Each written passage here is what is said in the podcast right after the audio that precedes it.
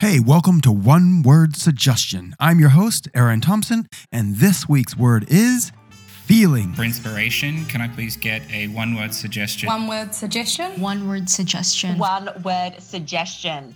Welcome to the podcast. For those of you who don't already know, every week I take one word suggested by you and use it as a leaping off point to explore the benefits of improv as they relate to life on and off the stage.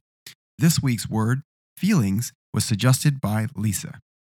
Much loved Chicago improviser and coach Jason Chin once said, It's our emotions that tell us who we are.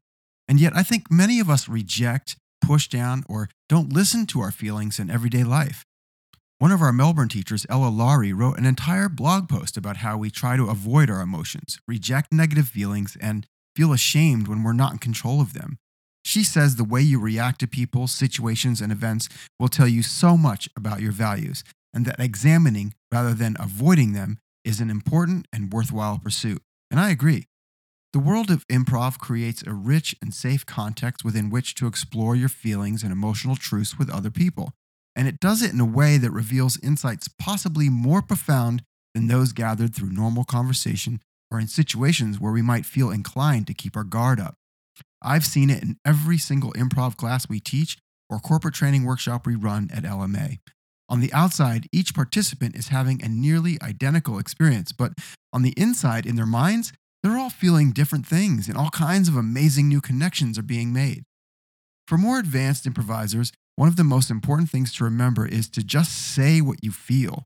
Feeling emotions in improv enables audiences to enjoy a deeper level of connection and comedy, and so scenes become way more captivating to watch. This is why the best movies, stories, or memories often have a strong tie to an emotional hook.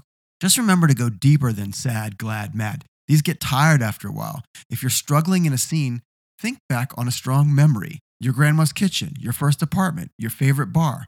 All of these things elicit emotion, which leads to memory of smells, details, and environments that you can use to bring new dimensionality to your scenes. By exploring your real emotions and using those feelings to drive authentic and entertaining reactions, you give audiences more of what they came for. Offstage, I encourage you to just be you. As we grow up, we're taught to hide our feelings, put on a mask of strength. But to feel is to be real, and to feel is to be human. And improv, if anything, is filled with some of the most feeling, caring, and wonderful humans you'll ever come to know. So that's my take on feelings. Thanks for the great suggestion, Lisa. If you want to suggest a word for next week or add your perspective, drop me a note. I'm making one of these every week for a year, so definitely subscribe, like, share, and all that jazz. And in the meantime, if you're interested in improv for personal growth, professional achievement, or just for fun, my suggestion is to get yourself into an improv class or book a corporate training workshop for your team. You can learn all about LMA's programs at www.lma.training. Thanks for listening. One Word Suggestion is brought to you by LMA Professional Development. Please visit us at www.lma.training for more info.